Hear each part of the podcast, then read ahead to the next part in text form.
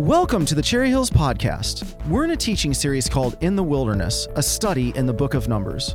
We're learning how to live with courage and faithfulness on the journey through the wilderness. Thanks for joining us. How many of you have ever watched a political debate before? Sadly, probably, right? Now, they're, needless to say, they're a little bit interesting. A, a, moderator asks a question to one of the candidates. The candidate responds to that question, and then the other candidate is given the opportunity to rebut the answer of that candidate. But here's the thing in order to understand the positions of each of the candidates, it isn't enough just to listen to what they say, it's also important to listen to what they don't say. For example, in some cases, the answer a candidate gives to the question has very little in common with the question that was actually asked by the moderator, or they only answer half of the question and deliberately leave some of it unmentioned. So, to really understand a political platform of a candidate, you have to listen to their words as much as to their silences. And the key figure we're going to be looking at together today in our story has a lot in common with these political candidates. His name is Balaam. And while this story is certainly famous, especially for kids because of a talking donkey, I don't want us to miss the main point of the story. I've had a lot of people tell me this week as they've been going through the Bible study how confusing of a story Balaam's story is. And I understand that. But what if I told you if we thought of Balaam as much of a prophet as a politician, it might help us but better understand what we're going to read together. That is the key to understanding Balaam. Not so much what he says, but also understanding what he doesn't say. This story is all about a battle of words, just like a political debate. And as we're going to see together in Numbers 22, Balaam is going to learn an important lesson that our words matter to God. And that God's word to us is not at all like a politician's word to us. So let me just invite you to take your Bible if you haven't already. Hopefully, you're getting used to where Numbers is. We're going to be looking at Numbers chapter 22. As a reminder, we are in the Old Testament book of Numbers throughout this whole summer in a series that we have called Life in the Wilderness. And we've been learning, if you're following on your notes there, from the Israelites that we can journey with courage and faithfulness in the wilderness. As Pastor Jeff reminded us last week, we certainly find ourselves as a nation, as a world, in one of those wilderness times right now with the COVID crisis. And I, I got to tell you, I'm excited because I think this story will speak directly to how we live through this with courage and faithfulness. And as a heads up, even though it's three chapters, you'll see there on your message notes, I'm really going to be camping out in chapter 22 and then briefly mention some of the things from chapters 23 and 24. However, I will say this is a bit of a confusing text. So if you don't mind bowing your heads, let's pray for God to open our eyes to his word this morning. Heavenly Father, we thank you that you have left us your word. Your word is life. Your word is a sword. Your word is truth. And we want to learn from your word together today. Help me to be an instrument of your word, but I pray beyond that, your Holy Spirit would be working in our midst, whether we're here in person or we're at home sitting on our couch right now. We are trusting that you want to do something new in our lives. So teach us from the story of Balaam, we pray. In Jesus' name, amen. Well, let's start with Numbers chapter 22, verse 1, which says Then the Israelites traveled to the plains of Moab and camped along the Jordan across from Jericho. So, right away, we just notice as the Israelites have been journeying for 40 years through the wilderness, they're there. They're right across the land that God had promised them. If you know the rest of the story, Jericho is the first city that they enter. So the time has come. The journey is coming to an end. Verse 2. Now, Balak, son of Zippor, saw all that Israel had done to the Amorites. That's a reference to a, a battle that the Israelites had just won. And Moab was terrified because there were so many people. Indeed, Moab was filled with dread because of the Israelites. The Moabites said to the elders of Midian, This horde is going to lick up everything around us, as an ox licks up the grass of the field. So Balak, son of Zippor, who was king of Moab at that time, sent messengers to summon Balaam, son of Beor, who was at Pethor near the Euphrates River in his native land. Balak said, A people has come out of Egypt. They cover the face of the land and have settled next to me. Now come and put a curse on these people because they are too powerful for me. Perhaps then I will be able to defeat them and drive them out of the land. For I know that whoever you bless is blessed, and whoever you curse is cursed. So notice the story begins with a man named Balak. He is the king of the Moabites, and he's looking across his border in terror at his new neighbors. I know you've all had probably some neighbors where you're like, oh no, but this is really bad for Balak here. Now, he had no clue that God and the Israelites had no plans against the Moabites, but he's afraid and he comes up with a plan to destroy the Israelites. Now, of course, we know there are no such thing as weapons of mass destruction in these ancient times, but Balak is sort of looking for another way towards that. And the way you would have a weapon of mass destruction in these days is you would hire a prophet or a, a seer or a diviner and you would have them come and place a curse on your enemies, hopefully tipping the scale of how the gods were working behind the scenes. And that's exactly what Balak was after by sending these messengers to Balaam. He has a reputation. For those he curses, they're cursed. And those he blesses, they are blessed. And so, if you're on your notes with me this morning again, Balak wants to hire Balaam to curse God's people. Now, just so you know that the Bible isn't just made up stories, there is actually evidence, non biblical evidence, of Balaam. He was an internationally known prophet. I also want you to just think of it more, not just as a prophet, but he was actually a seer or a diviner. Balaam would take the entrails of animals and then he would try to read the will of the gods, or he would use those to manipulate the wills of the gods. So Balak sends messengers to Balaam to try to hire him to come and curse the people of Israel. He says, Notice this really important verse I know that whom you bless is blessed, and whom you curse is cursed. Now, if you were a Jewish person reading that right there, tornado sirens would be going off in your mind right now because that is almost an exact quote of the promise that God made to Abraham in Genesis 12, one of the most important passages in all of Scripture, including for us still today in the New Testament. In fact, let's look at what God says to Abram in Genesis 12 together, verses 2 and 3. I will make you into a great nation and I will bless you. I will make your name great and you will be a blessing. I will bless those who bless you, and whoever curses you, I will curse. And all peoples on earth will be blessed through you. So look, the stage is set, right? In the red corner, we've got Balaam and we've got Balak. And in the blue corner, we have the Lord God of Israel, Yahweh, who promises that his people will always be blessed. Who's going to win this battle of blessing? Let's pick it up in verse 7. The elders of Moab and Midian left, taking with them the fee for divination. When they came to Balaam, they told him what Balak had said. Spend the night here, Balaam said to them, and I will report back to you what the answer the Lord gives me. So the Moabite officials stayed with him. God came to Balaam and asked, Who are these men with you? Now, this is a surprising twist in this story because Balaam uses the personal name of God here, Yahweh. But I don't want us to jump too quickly to conclusions that somehow Balaam was an orthodox follower of God, like all politicians. Balaam was very clever at pulling out the God card when it suited him to do so. He obviously knew who the Lord was, but his exact relationship with God has yet to be made clear. And so rather than seeing Balaam as a follower of Yahweh, it is preferable for us to understand that he is a sorcerer, a diviner who could get the spirits or the gods to do his bidding. And so, again, if you're on your notes, Balaam sees Yahweh as just another deity he can manipulate for his purposes. Yahweh is just another deity that he can manipulate for his purposes. Now, the truth is, we can do the same thing at times, can't we? How many of us have ever prayed things like, Oh Lord, if you just help me get a B on this test, I promise that all, whatever, right? Or God, if you get me out of this sticky situation, I'll go to church every Sunday the rest of my life. We're doing the same thing that Balaam does, right? We're trying to manipulate how God interacts in this world and in our lives. Verse 10 Balaam said to God, Balak, son of Zippor, king of Moab, sent me this message. A people that has come out of Egypt covers the face of the land. Now come and put a curse on them for me.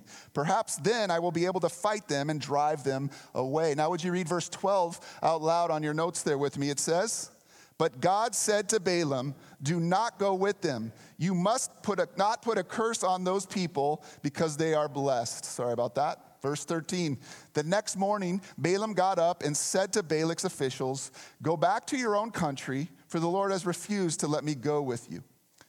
Now, that all sounds and looks good, but I want you to remember Balaam is a politician, and Balaam responds to Balak's messengers with an edited version of what the Lord actually told him. He changes the answer a little bit, right? The Lord's answer was definitive and clear. You won't go with them because you can't curse them. They are my blessed people. The promise of Genesis 12 still stands for my people today, but what Balaam says to them is simply go to your own land, for the Lord has refused to let me go with you.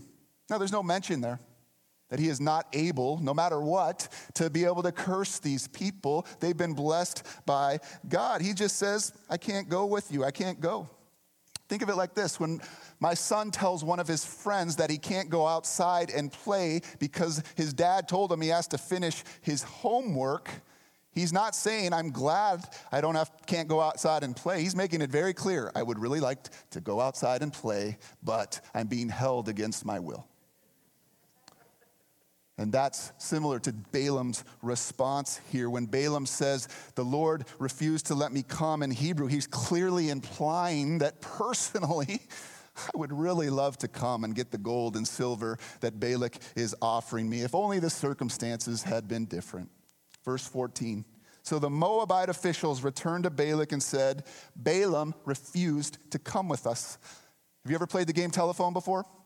Right? You give a message to the first person, and by the end, you don't even understand what the original message was. So listen, this is like a game of telephone right here. All they tell him is that Balaam refused to come with us. Nowhere in there does it say he can't curse these people. Nowhere in there does it say that the Lord has decided to bless these people. All Balak hears is that Balaam refused to come. So listen, if you're a king at that point, what would you be thinking? Oh, I see. Balaam wants more. Thinking this is a ploy for Balaam for more money, we then read in verse 15 Then Balak sent other officials, more numerous and more distinguished than the first. Think of it this way if he sent me first, now he's sending the big guns. Pastor Jeff is on his way to see Balaam. Verse 16, they came to Balaam and said, This is what Balak of Zippor says Do not let anything keep you from coming to me, because I will reward you handsomely and do whatever you say. Come and put a curse on these people for me. But Balaam answered them, Even if Balak gave me all the silver and gold in his palace, I could not do anything great or small to go beyond the command of the Lord my God. Whew. Does that sound super pious or what? Now, what should have happened right here? Exactly. This story should have ended right here, right? I didn't even know what the application to the story would be. God had given Balaam his answer. He had told him no. And if you're following on your notes, when God tells us no, we have our final answer. But it doesn't end there for Balaam. And the truth is, this can happen in my life at times as well. I take God's no as a maybe. There are clear things that God tells us that we should avoid. There are limits He puts on our lives as His people, but sometimes we just try to go around the no. We try to find loopholes around the no. For example, I know the Bible says that we shouldn't engage in gossiping, but I'm not really gossiping. I'm just filling you in on some information I happen to know about about one of our mutual friends. I mean, I could go on and on with examples, and we all do this. I do this, right? We take God's no as a maybe, and we try to find ways around it. And that's what Balaam does here. Look at verse 19. I love this. Now, spend the night here so I can find out what else the Lord will tell me. Does he need to find out what else the Lord will tell him? No, he doesn't. And again, on the face of it, Balaam's response to the messengers in verse 18 sounded so spiritual. I can't go beyond the command of the Lord my God, but let me find out what else the Lord might have to say to me. Let's not forget, Balaam is a politician, and words are cheap. He tells them to wait so that he can find out if this is a maybe.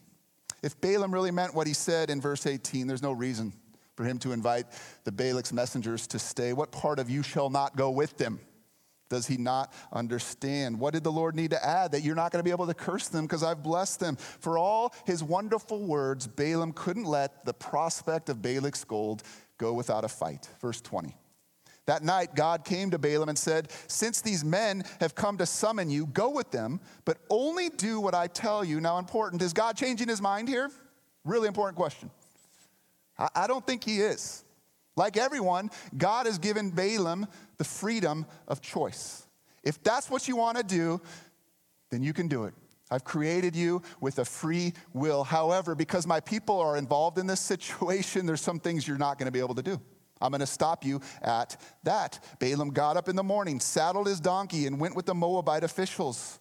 But God was very angry when he went. And the angel of the Lord stood in the road to oppose him. Balaam was riding on his donkey, and his two servants were with him. Now, what in the world is going on here? This is where the story gets confusing.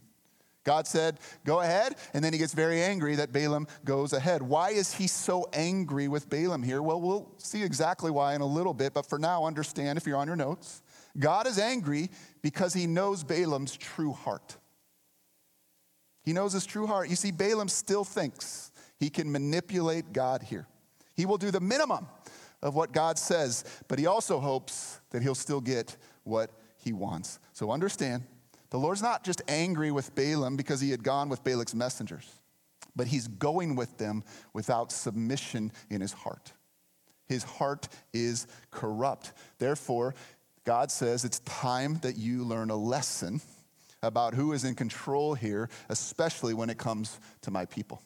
Now, I'm going to just pause right here in the story and offer one of two applications for us in this text. I mentioned earlier, I think this speaks to both faithfulness and to courage and how we can live with both of those things in our times of wilderness.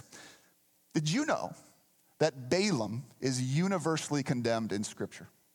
Like, seriously, he's considered one of the worst people. People in the Bible use him as an example of who to avoid. And at first, I'm going, well, he doesn't seem that bad. I mean, there's a lot worse people in the Bible than Balaam, but just look at what, for example, Peter says about Balaam in 2 Peter 2 15 and 16. He's talking about people who call themselves Christians, but they have left the straight way and wandered off to follow the way of Balaam, son of Bezer, who loved the wages of wickedness. But if he was rebuked for his wrongdoing by a donkey, an animal without speech, who spoke with a human voice and restrained the prophet's madness. Why is Peter using Balaam here? Because he is trying to use God for his own purposes. He was given the clear command of God, and he decides, I'm going to ignore God's clear command because there is a house full of gold and silver still waiting for me. Balaam lived on the edge of obedience and idolatry. And that is a very dangerous place to live. His idol, as Peter said there, is greed. Peter says, but I wonder, are we really that different from Balaam sometimes? Do we live on the edge of obedience, full obedience? When God says no, God says no. Or do we tip to the other side of that at times as well? Do we try to walk a fine line of faith or greed? Or maybe that's not our idol. Maybe it's acceptance or physical beauty or an intellectual accomplishment or power or possessions or entertainment. I mean, there's all these idols calling us do we say no? Or do we say maybe? Like Balaam, we may commit ourselves to the Lord on Sunday mornings with our words, but on Monday, our lives are driven by a different master that is taking us to Moab instead of to the promised land. We may say, I love the Lord, not money. But the truth is, if you were to look at our checkbooks and our spending patterns, it might tell a different story. We may say with our words, God is the most important thing in my life. But then when we examine our actual lives, there's not a whole lot of time dedicated to loving the Lord with our whole heart and mind and strength. Balaam's problem is he's half hearted. He is not a person of what the Bible calls integrity. And integrity is what God loves. Integrity is someone whose words and thoughts and actions all line up together. They are integrated in their lives, they're aligned in the same direction. And if you're following, what Balaam teaches us is half hearted faith is not faith at all. That's tough. Half hearted faith is not faith at all. Balaam is condemned in Scripture because he talked a good talk but his heart and his actions reveal a different story. That is a very dangerous place for a person to be, and that is why Balaam is condemned. Don't believe me? Jesus said it as simply as this in John 14, 15, up on the screen here. If you love me, if you say those words, if you declare them to others, if you talk about it on Sunday morning, then keep my commands. That's how I know you love me when your words and your lives match up. Don't try to play God, is Balaam's example. Don't try to play God. He knows your heart, He knows my heart. I got to tell you, this week, as I've been preparing for this, I've been confessing daily to the Lord how much like Balaam I can be. I can try to use him for my purposes. I can be half hearted in my faith. I can look for the maybes in life. But if you're following, friends, our actions expose the real truth about our faithfulness. Our actions make plain what we really believe. No matter how impressive and spiritual and pious our words are, like Balaam's were, they're not worth the breath expended if there's no correspondence between our words and our lives. Part of the reason that Balaam is so condemned Maybe you know this, but later in Numbers in chapter 25, and then we find out later, he still finds a way to curse the people of Israel, not with his words. He tells the king of Balak, Here, I got an idea for you. Send all the Moabite women into the camp of the Israelites to try to seduce them, to try them to get to follow the gods of the Moabite ancestors. And guess what? It works. Balaam ultimately proves who he really is. But this story is not really about Balaam. Just like any story in the Bible, this is a really a story about God. And the verses that follow, we learn that even Balaam's half hearted faith can't stop God from fulfilling his purposes to his people. Let's pick it up in verse 23. This is the famous part, right? When the donkey saw the angel of the Lord standing in the road with a drawn sword in his hand, it turned off the road into a field. Balaam beat it to get back on the road. Then the angel of the Lord stood in a narrow path through the vineyards with walls on both sides. When the donkey saw the angel of the Lord, it pressed close to the wall, crushing Balaam's foot against it. So he beat the donkey again. Then the angel of the Lord moved on ahead and stood in a narrow place where there was no room to turn, either to the right or to the left. When the donkey saw the angel of the Lord, it lay down under Balaam, and he was angry and beat it with his staff. Then the Lord opened the donkey's mouth, and it said to Balaam, What have I done to you to make you beat me these three times? Verse 29 Balaam answered, My donkey is talking. Nope. He simply responds, You have made a fool of me. If only I had a sword in my hand, I would kill you right now. Perhaps this is where we get the saying, right? We can be blinded by rage. He's not even aware his donkey's talking. He's so mad right now. The donkey said to Balaam, Am I not your donkey, which you have always ridden to this day? Have I been in the habit of doing this to you? No, he said. Then the Lord opened Balaam's eyes, and he saw the angel of the Lord standing in the road with his sword drawn. So he bowed low and fell face down. Now, first things first, let's just be honest. How many of you think of Donkey from Shrek when you read this story? Now, I, can't, I just can't help it. We got to get that out of the way. But let's just pause here for a moment and consider what is so remarkable about this scene. What if I told you the most remarkable thing is not the fact that a donkey is talking? God created all the animals of earth. He can cause them to do anything He chooses them to do. But what's remarkable about this story is that Balaam is blind to this.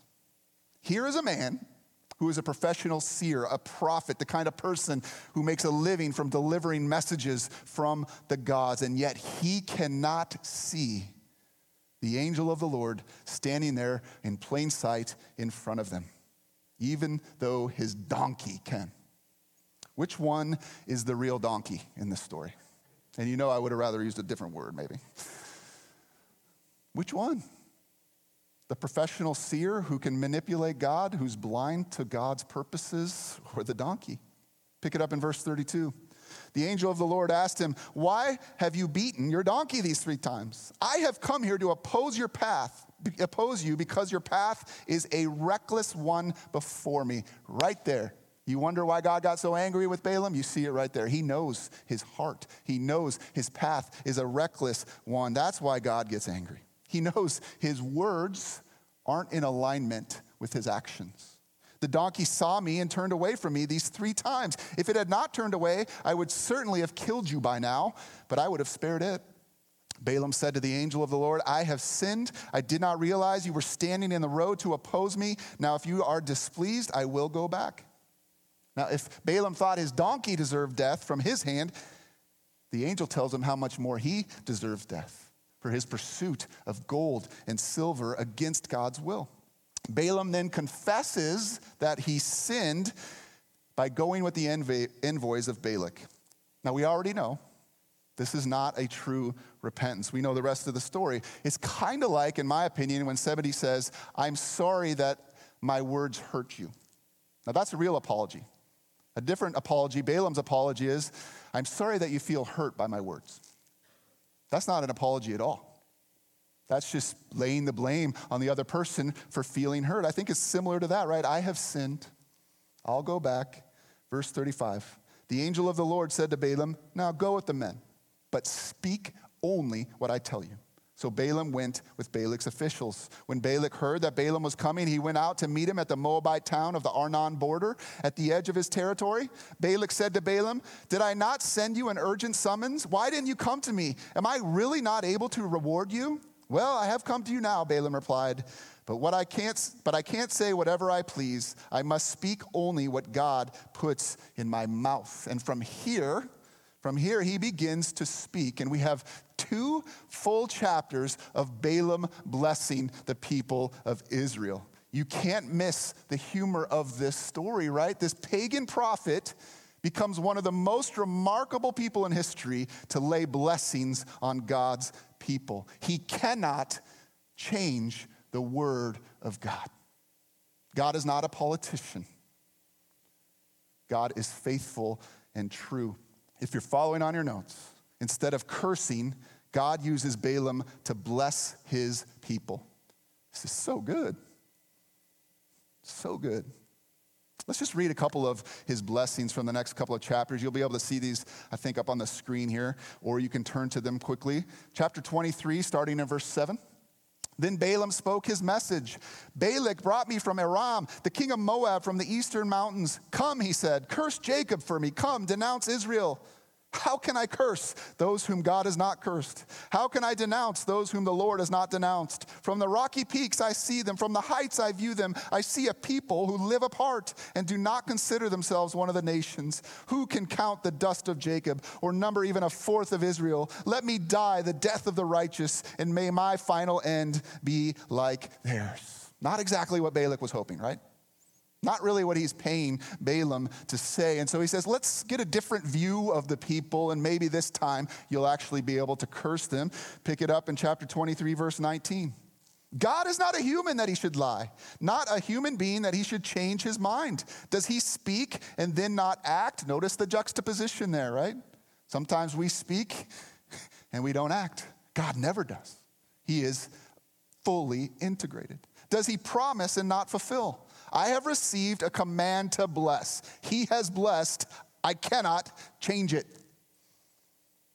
Following on your notes there, when God blesses his people, nothing will break his promise.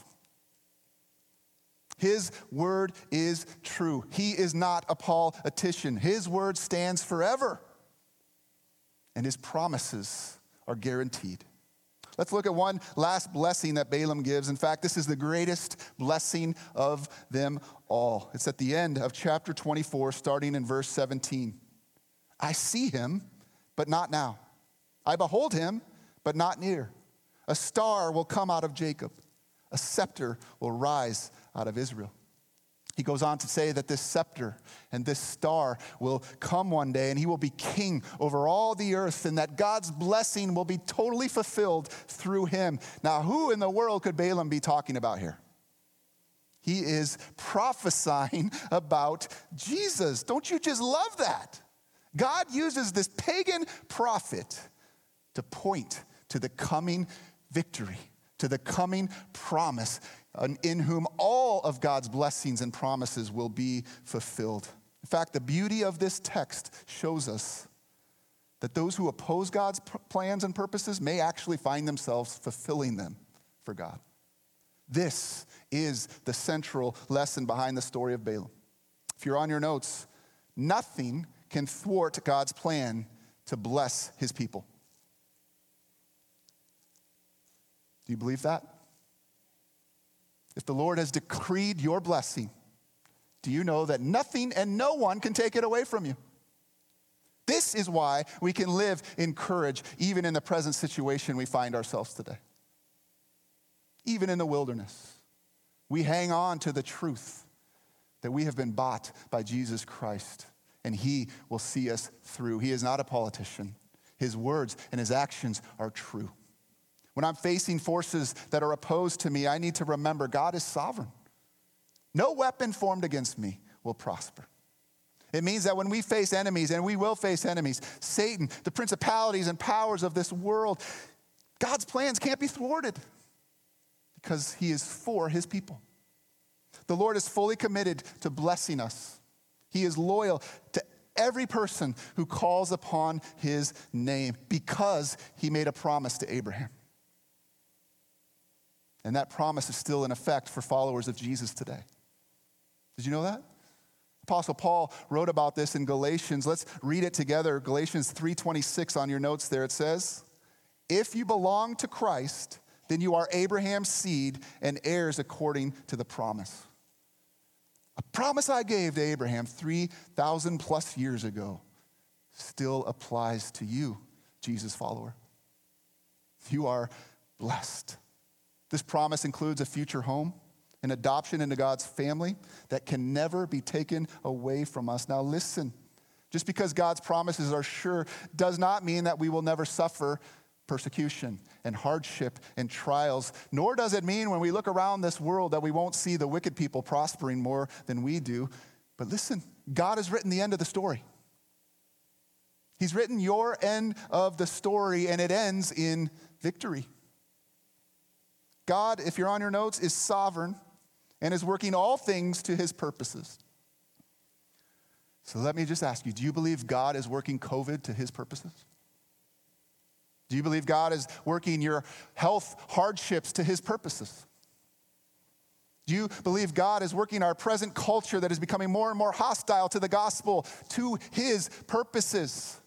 Do you believe that nothing and no one can stop God from fulfilling his blessing and promises to his people? I mean, think of it like this God's promises are like a stream coming down a mountain. You can try to block that up for a time, and certainly Satan tries to block that up, our world tries to block that up, but the law of gravity always wins. Eventually, that stream will make its way down the mountain. In a similar way, God's promises cannot be thwarted. His blessings for us will never be stopped. Though human history may place all kind of blockages in order to stop it, in the end, he has overcome. Jesus said this very thing. Let's read it in John 16 33 on your notes. Let's read it with faith. I have told you these things so that in me you may have peace. In this world you will have trouble, but take heart. I have overcome the world. Praise God. We tend to worry and fear, but if you're following, here's the big idea today God is in control and can help us live with courage and faithfulness, even in the wilderness times of life. No matter what obstacle you face, friend, and there's going to be obstacles, we can trust God is in control and no weapon formed against him will prosper. How do we know that? How can you be sure about that? Because he fulfilled his promise. He sent the scepter. He sent the star that Balaam prophesied about. He sent Jesus Christ, who becomes the eternal King who defeated all our enemies. Jesus, the bright and morning star, who leads us on our journey home. Because of Jesus, nothing or no one will separate us from that blessing, either now or in the age to come.